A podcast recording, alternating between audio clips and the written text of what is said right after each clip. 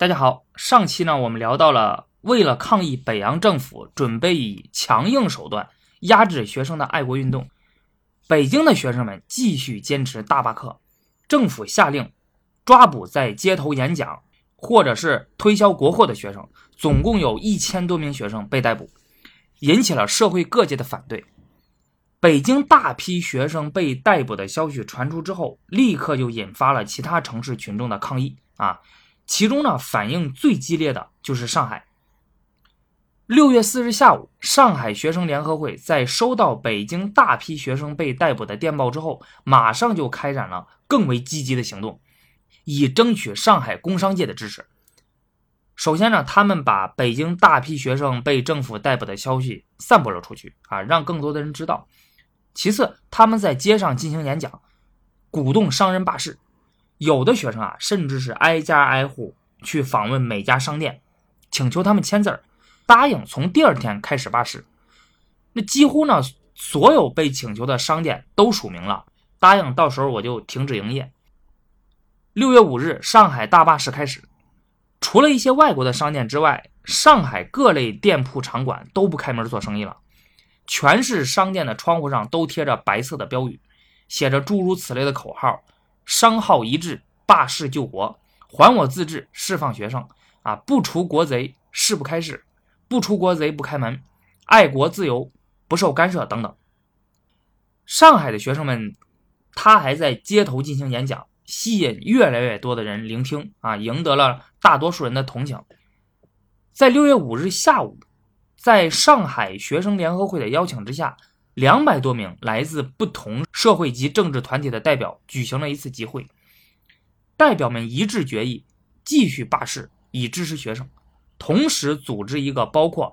工商报界及学生联合会的永久性组织。这个机构定名为全国各界联合会，也叫工商学报联合会。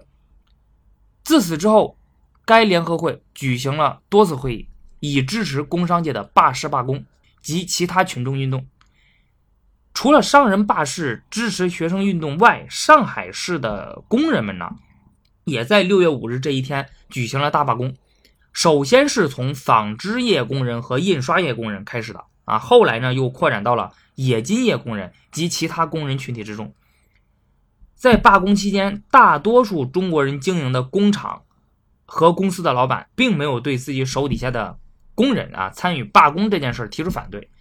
因此也可以这样说：这次工人旨在表达对学生积极支持的罢工行动，得到了多数老板的默认。那根据当时的资料记载呢，在工商业机构之外，也有数量众多的市民参加了罢工啊，甚至连社会底层的人士，比如像呃乞丐、小偷、妓女、歌女啊，都参加了进来。后来甚至连邮局职员、警察。消防队员都威胁政府，如果政府仍然对学生保持恶劣的态度的话，他们也要停止工作。自此，五四运动的中心就从北京转移到了上海。这次上海的商人罢市和工人罢工的意义，不在于它所带来的经济结果，而是它有着更深层次的含义。因为这是中国历史上第一次基于政治和爱国的大罢工。工人的目的呢，并不是要求给自己增加薪水啊，或者改善他们的待遇，而是向中国及日本政府提出抗议。这次上海工商界支持学生运动，除了出于爱国心、民族主义情绪以及学生运动的感召之外，还有一个重要的原因，那就是和他们的自身利益有关。北洋政府自从执政以来，工商业者的营商环境并没有得到太大的改善。全国各地币制混乱，市场割裂，阻碍了国内贸易。国家的有些法律呢，对于工商业的发展做出了不合理的限制。政府加大征收对工商业者的税收啊，以用于内战等等，这些都导致了工商业者对于北洋政府的不满。而在一战期间，欧洲列强无暇东顾，中国的民族资本主义进入了发展的黄金时期，一路狂飙猛进。然而，北洋政府中掌握实权的保守派与日本越走越近，日本在华利益不断扩大，因此这些工商业者就遭到了日货在中国市场倾销的威胁。所以，这些工商业者反对政府对日让步，反对北洋政府与日本签订的不平等条约，反对日本继承一战前德国在山东的一切权益。在五四运动中，学生们提出抵制日货、提倡本国工业的口号，并不断向社会各界宣传，获得了工商业界者们的好感。所以呢，他们愿意通过罢市罢工来支持学生运动，以此来表达对北洋政府政策的不满。此次上海的商人罢市、工人罢工是一次大进步，它意味着改造社会、挽救民族危亡不应该只是停留在知识分子的层面，而是要联合其他的阶层，要联合一切可以联合的人。新式知识分子在与新社会和新经济力量的合作之中，也开始明白。以后的成功要靠全国一致的以改变中国经济和社会为目的的群众运动。当政府大规模逮捕北京学生，引起了社会各界更强烈的反对的时候呢，北洋政府不得不放弃用武力解决学生问题，开始采用劝导说服的策略。新任代理教育总长上台之后，提出了两项办法以解决学生问题。第一，把军警从大学周围撤回；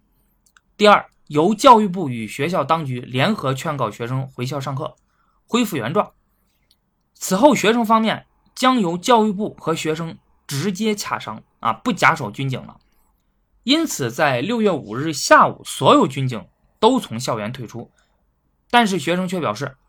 除非他们的要求已经被接受，否则他们拒绝离开设置在学校的临时拘留所。他们即刻通电所有的省议会、社会团体、商业团体，还有学校及报界，控诉政府非法蹂躏教育、破坏司法、侵犯人权。同时向北洋政府提出四项要求：第一，曹汝霖、陆宗舆、张宗祥这三个卖国贼必须被罢免；二，保证学生的言论自由；三，学生们从监狱释放的时候呢，要允许他们从北京街道上游行；第四。政府应该为拘捕学生这件事儿公开道歉。政府现在很着急的想把学生放走啊，于是，在六月七日呢，他派出了四名教育职员作为非官方代表去劝导学生离开校舍监狱，结果失败了。六月八日呢，又派出了两名政府官员，表示政府承认错误，并且向学生们道歉。警察也表示道歉，还派了几部汽车到校舍监狱的门口送学生回家。很多社会团体派代表慰问，他们也成为学生与政府之间的调停人。在这样的背景之下，当天这些学生走出了校舍监狱。然而事情呢并没有完结啊，因为政府呢还没有接受学生的所有要求，因此许多城市的学生、工人、商人以及其他社会团体仍然在进行着抗议政府亲日政策的行动。上海的罢课、罢工、罢市呢，也没有因为北京学生的释放而停止。早在六月六日，来自工商界、学界、报界及其他社团的一千四百七十三名代表，在上海县商会会馆举行了一次全国各界联合会的集会。代表们要求北洋政府严惩卖国贼啊，否则罢市罢工将会继续进行，并且为了表达抗议，商人们将会拒绝纳税。商人罢市、工人罢工的行动也开始迅速扩展到其他城市，俺比如像南京啊、长江沿岸各城市，北方的京沈铁路上的唐山车站和京汉铁路上的长辛店车站工人也都参与了罢工，并且举行了游行示威活动。尤其是在经济上控制着首都的天津市，也开始准备罢工罢市活动，给北洋政府带来了巨大的压力。六月九日，天津的商会决定于六月十日举行大罢市。这个消息传到北京之后，北京商界就立刻引发了经济恐慌感。中国银行和交通银行发行的纸币瞬间在市面上就变得不受欢迎了。啊，首都的商人们也开始计划停止营业。天津的商人也要在六月十日举行罢工。那有一批银行家就警告政府：啊，如果今天要是再不解决的话，明天金融就无法维持了。谣言四起呢，甚至传说北京西山的军队正要向北京进发，以支持学生。而北京学生已经决定在六月十日早上到总统官邸，迫使总统采取行动，罢免曹汝霖、张宗祥、陆宗舆这三位亲日派的官员。面对这种危机及外界的压力，北洋政府内阁在六月九日深夜召开了会议，会议决定接受曹汝霖、张宗祥、陆宗舆三个人的辞职。三道罢免的命令分别在六月十日早上和下午公布。六月十二日上午，上海罢市罢工活动停止。一两天后，其他地方的罢市罢工也陆续停止，五四运动取得了初步胜利。然而，罢免三个亲日派的官员并不是五四运动唯一的目标，其他的诉求，比如拒绝在凡尔赛合约上签字、留任蔡元培为北大校长等等，都还没有兑现。因此呢，即使全国范围内的罢课、罢市还有罢工活动已经停止了，但是各个社会团体和学生还是坚持其他的要求啊，促使政府尽快履行承诺。早在六月四日，当在巴黎的中国代表团向中央政府请示是否要在凡尔赛合约上签字的时候，政府认为呢，签字对中国有利。大总统徐世昌、前总理段祺瑞。安福系控制的国会以及中国外交界一致同意这个看法。最终，政府在六月二十四日告诉代表团，如果他们的抗议最后完全失败，那就在合约上签字。社会各界人士听到这个消息之后，纷纷谴责政府的决策。北京学生联合会要求总统更改这个决定。几百名来自不同团队的代表向总统请愿，啊，要求拒绝在合约上签字。上海和山东的公众举行群众大会，并威胁，如果政府签字，他们就会宣布脱离中央政府而独立。在这样的舆论威胁之下，六月二十五日，大总统徐世昌电告中央代表团成员，改变他此前的决定，啊，要求代表团拒绝在合约上签字。然而呢，这通电报在预定合约签订的时间之前呢，还没有来得及送达中国代表团。南方革命政府认为这个是北洋政府故意逃避责任的手段啊，因为这样的话，北洋政府将后来的电报拍出去的时候，已经知道在合约签过之后他才能收到，所以北洋政府就可以宣布说呀，代表草率签字是违反政府训令的啊。当然，事实的真相如何呢？呃，现在已经不太好判定了。不过，在巴黎的中国代表团本身并不热心于在合约上签字，因为很明显，这是一个对中国。很不利的合约，国内各个社会团体、学生、法国华侨啊等已经早就纷纷致电中国代表团了，要求他们拒绝签字啊，甚至有的威胁说，如果他们签字的话，你看见曹汝霖那三个人了吧？那就是你们的下场。中国代表团承受了巨大的舆论压力，首席代表陆征祥在是否违反来自中央政府的签字命令的问题上犹豫不定，而代表团成员顾维钧。和南方革命政府代表王正廷都宣布了，即使中央政府仍然坚持要签字，他们也决定拒绝签字。在凡尔赛合约签字前的最后时刻，中国代表团拟定了一个妥协方案，啊，就是让大会同意，即使我签字了，也不能妨碍中国将来重新提议山东问题。说白了就是说，字儿我可以签啊，但是对于其中的一些条款呢，我持保留意见。之后我可以重新提交申请，修改这些条款。可想而知呢，大会肯定是拒绝了中国代表团的提议。于是，在六月二十八日凡尔赛合约签字的当天，中国代表团一致决定不顾中央政府的命令，不管他了，拒绝在合约上签字。同时，代表们向总统提出全体辞职书，这也标志着五四运动取得了最终胜利。通过五四运动的发展过程也能看出来，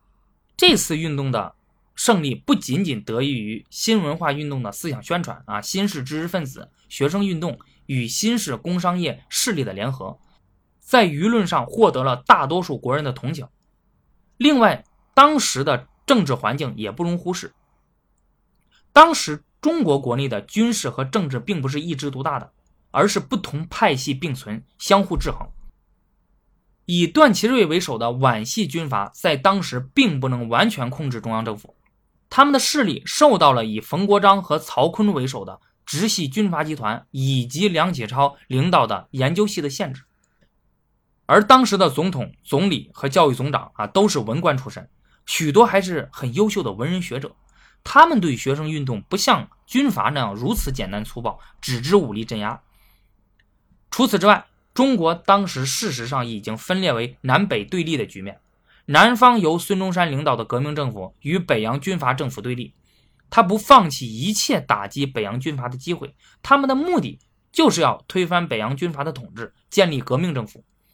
这些都为五四运动的最终胜利营造了有利的外部条件。然而，我们不得不承认，这种胜利在一些方面只是表面的。虽然中国没有在凡尔赛合约上签字，但山东问题也并没有解决。日本仍然占据着青岛，事实上继承了一战前德国在山东的一切权益。曹汝霖、张宗祥、陆宗舆这三位亲日派的高官啊，确实被罢免了。可是接替他们职位的人仍然是来自亲日的保守的安福系成员。主管国家政治的仍然是皖系军阀，虽然一年后被推翻吧，啊，但是新上台的直系军阀奉系军阀。他们与皖系军阀也并没有什么本质的区别，中国仍然处于军阀统治之下，民主政治遥遥无期。在五四运动期间，更多的新式知识分子和其他社会团体、商人、工人等普通民众发生了比以前更密切的接触，他们了解到了民众的力量，他们意识到他们要走出象牙塔。要走向社会，要把新思想、新文化宣传给更多的人。他们要推动一项长期、广泛的深入民众、启发民众和组织民众的计划。这个导致了新文化运动的进一步发展，并最终影响了中国此后至少三十年的历史进程。那么，关于这一部分的内容呢？我们留在下期再说。好的，那本期节目就到这里了，欢迎大家关注。点赞、评论、转发，我们下期节目再见。